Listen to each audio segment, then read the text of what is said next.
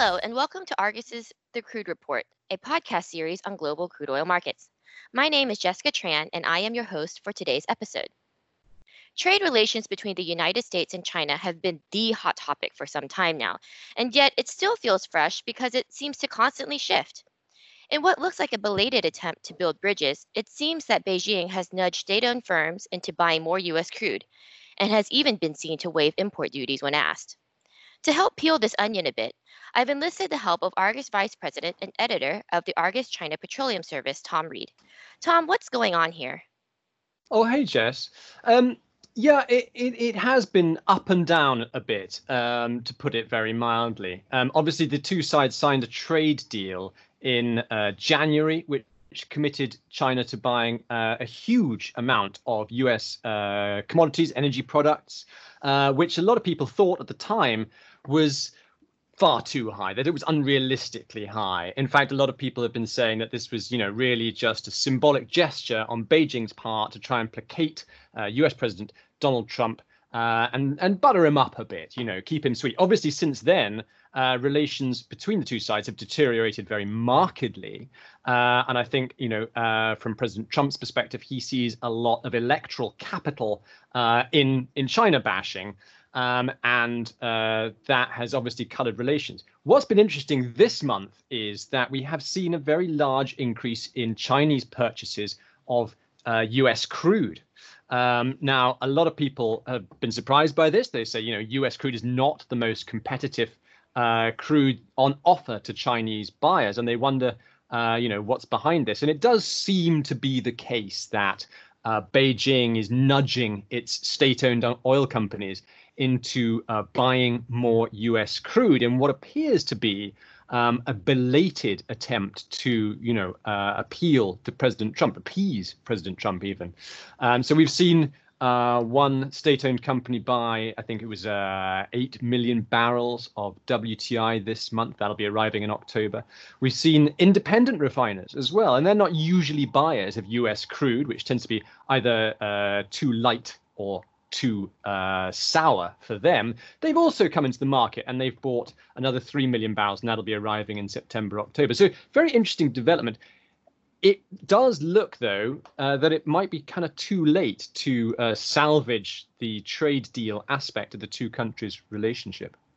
It's great that you mentioned that because I was going to ask, um, considering all these purchases, like how much progress has been made toward the phase one trade agreement quota? Well, I mean, very little really, because for for a start, the target set were unrealistically high. We calculated in January that the, that China would need to buy 800,000 barrels a day of U.S. crude, which has never happened.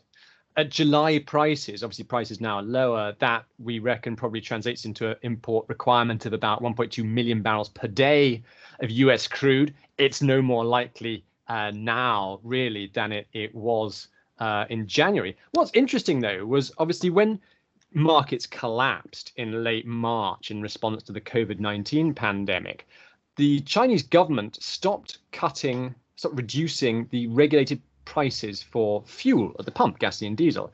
And that left refiners with an a very, very chunky margin on paper. Even though demand was dead in China because of lockdown, you know, refiners were looking at refining margins of sort of $30 a barrel. And that encouraged them to buy an awful lot of US crude. So we did see them come into the US market during their own lockdown and buy about 1.3 million barrels per day of crude, of US crude for delivery uh, this month, and we've seen that arriving in Chinese ports this month. That wasn't enough, however, of course, to put China back on course to hitting its trade deal targets, because uh, that would require it to uh, import that amount of crude over the whole year. So, what does happen if the target isn't met? Well, I mean, given the target never appeared realistic, I think a lot of people thought it was really going to be a question of how President Trump felt regarding China at the time of the US elections uh, and how he saw uh, responding to China would uh, fit within his uh, electoral campaign. You know, by touting the success of the deal, uh, obviously President Trump uh, can convey an image of, a, of a powerful deal maker, able to get things done. on the other hand, if China is still very much in the doghouse, um, with accusations of uh, flying around of spying, and of, of, course the closure of the Chinese uh, consulate in Houston this month, then then perhaps you know the, he might deem the trade deal to have failed. But either way, I think it was ultimately uh, expected to be very much up to President Trump's discretion as to whether or not China uh, had achieved its goals. Okay, so I guess heading back toward commodities a little bit. Um, I've also read reports that the global market is flooded with refined products. So, with that understanding, in normal times, some of the crude that China buys is usually refined and then exported. So, what is China doing to offset this decreasing global product demand? That is a really good question because you know China's recovery post COVID uh, can be said to be post-COVID has been really remarkable. When we look at the uh, crude unit utilization rate, the amount of uh, the percentage uh, utilization of Chinese refineries, it's a V. You know, this is a V-shaped recovery in terms of oil uh, demand. It cratered in in in March, April, and it sprang back up. And refinery runs hit record highs in June, July. That obviously leaves China with an awful lot of product uh, at the same time, uh, in the last month, most of China has been deluged with unprecedented amounts of rain. And that's led to huge flooding all along uh, the Yangtze River, uh, and particularly affecting South China. So, so people haven't really been able to drive. So there's a huge product surplus building up in China, which it's going to have to export. Uh, at the same time, you know, we're seeing uh, resurgence uh, of COVID cases elsewhere in the world. We've seen uh, Singapore gasoline refining margins uh, turn negative. Again, we've seen the time spread on Singapore gasoline turn into contango, which means that you know it's uh, cheaper to buy gasoline now than in the future, which is a good indicator of weak prompt demand. So, where is China going to place those barrels? We don't know. It keeps looking at markets further and further afield. And, and what we're seeing in the product space is, is also happening in the crude space, where we've seen uh, one of the, you know, the big Asian marker, Dubai crude, that's also gone into contango again with weak prompt prices, just as uh, the OPEC Plus group is starting to increase supply after those deep supply cuts we saw. So we are kind of looking at a, a, a very, very weak you know third, early fourth quarter. It look it seems for oil. Okay, and I also read in the latest Argus China Petroleum report that China is still hoping that its homegrown crude futures contract INE will become an international marker. How is it going with that exchange? Is it gaining popularity? And I also read that it's the exchange itself is booking crude oil storage capacity. Why and how does that work? That has been fascinating to watch, actually. China launched the Shanghai INE Sour Crude Futures Index in 2018 after uh, about a decade of planning. Uh, this was supposed to be, you know, the Asian benchmark uh, from Beijing's perspective. It was very much hoping that that would gain traction. It hasn't as a global crude marker. It's sort of it's been very heavily dominated by uh, financial and retail investors. So we've seen very very high daily trade volume but very low open interest which is you know positions held to expire or held overnight uh, by commercial market participants. That changed. That changed in um, uh, April when suddenly the price of the INE uh, spiked to $14 above the price of DME Oman, which is a kind of comparable sour crude futures uh, index, a more uh, established crude futures index. That made it very attractive for people to buy on the DME and sell into the INE. Unfortunately, of course, there weren't enough storage tanks for people to deliver all that crude into. So the INE raced around uh, arranging more storage tanks. And, and so we have seen the INE price converge with the DME price. It's looking more realistic as a crude marker once again has it now become, you know, uh, doesn't have the prospect of becoming a, a, global crude marker? It's far too early to say. You know, one swallow does not a summer make. I think it, it's going to require a, a, few more months, you know, six, 12 months of, of consistently returning a reliable price signal before people start to look at maybe indexing uh, physical deals against that INE price.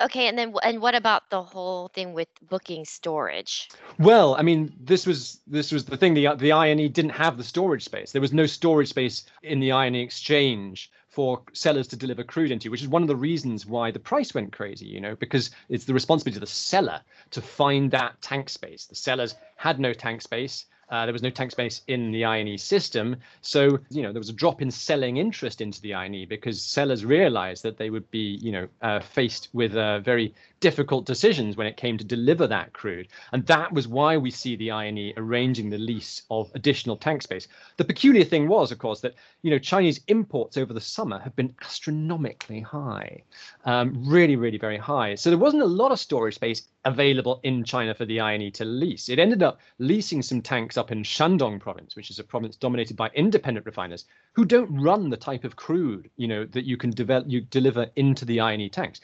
Uh, Shandong refiners run sweet crude. The INE exchange uh, uses sour crude. So now we've got a huge buildup of uh, sour crude from the Middle East, mainly uh, Iraqi Basra Light, uh, sitting in Shandong province where it's hard to see it really finding much uh, demand, you know, from the local independent refining sector.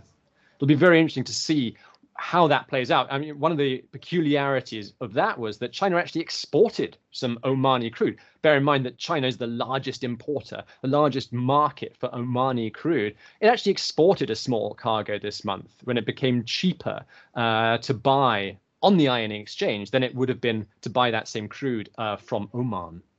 It's always interesting to see what creative ways people will uh, find when trying to. Yeah, to that was, I think, dollar. rather unexpected, but it did very much play into the Chinese government's narrative of, you know, uh, the INE as as providing, I guess, a clearing price for crude. Um, the fact that this was a, an aberration of, of, of uh, resulting from various um, I suppose, distortions in the pricing uh, structure uh, is ultimately neither here nor there. You know, if if these sort of trends persist, then maybe the INE could become uh, a marker. But the consensus is really that it's far too early to say, and that one or two months of sending out a reliable price signal is is not enough to encourage people to to price trades against it. So I guess the only consensus is really that this topic isn't going away anytime soon. So I'm sure we'll away. yeah we'll be watching so it. yeah, so I'm sure we'll have to update this uh, this discussion sooner rather than later. Um, thank you so much for your time today, Tom. That's entirely my pleasure. Lovely to speak to you. For more insight analysis and a plethora of Chinese data, such as crude import volumes and apparent oil demand, refinery runs and margins, and crude storage capacity, consider subscribing to our Argus China Petroleum Service. You can find more information on the service at www.argusmedia.com. Thanks for tuning in, and we look forward to your joining us on the next episode of The Crude Report.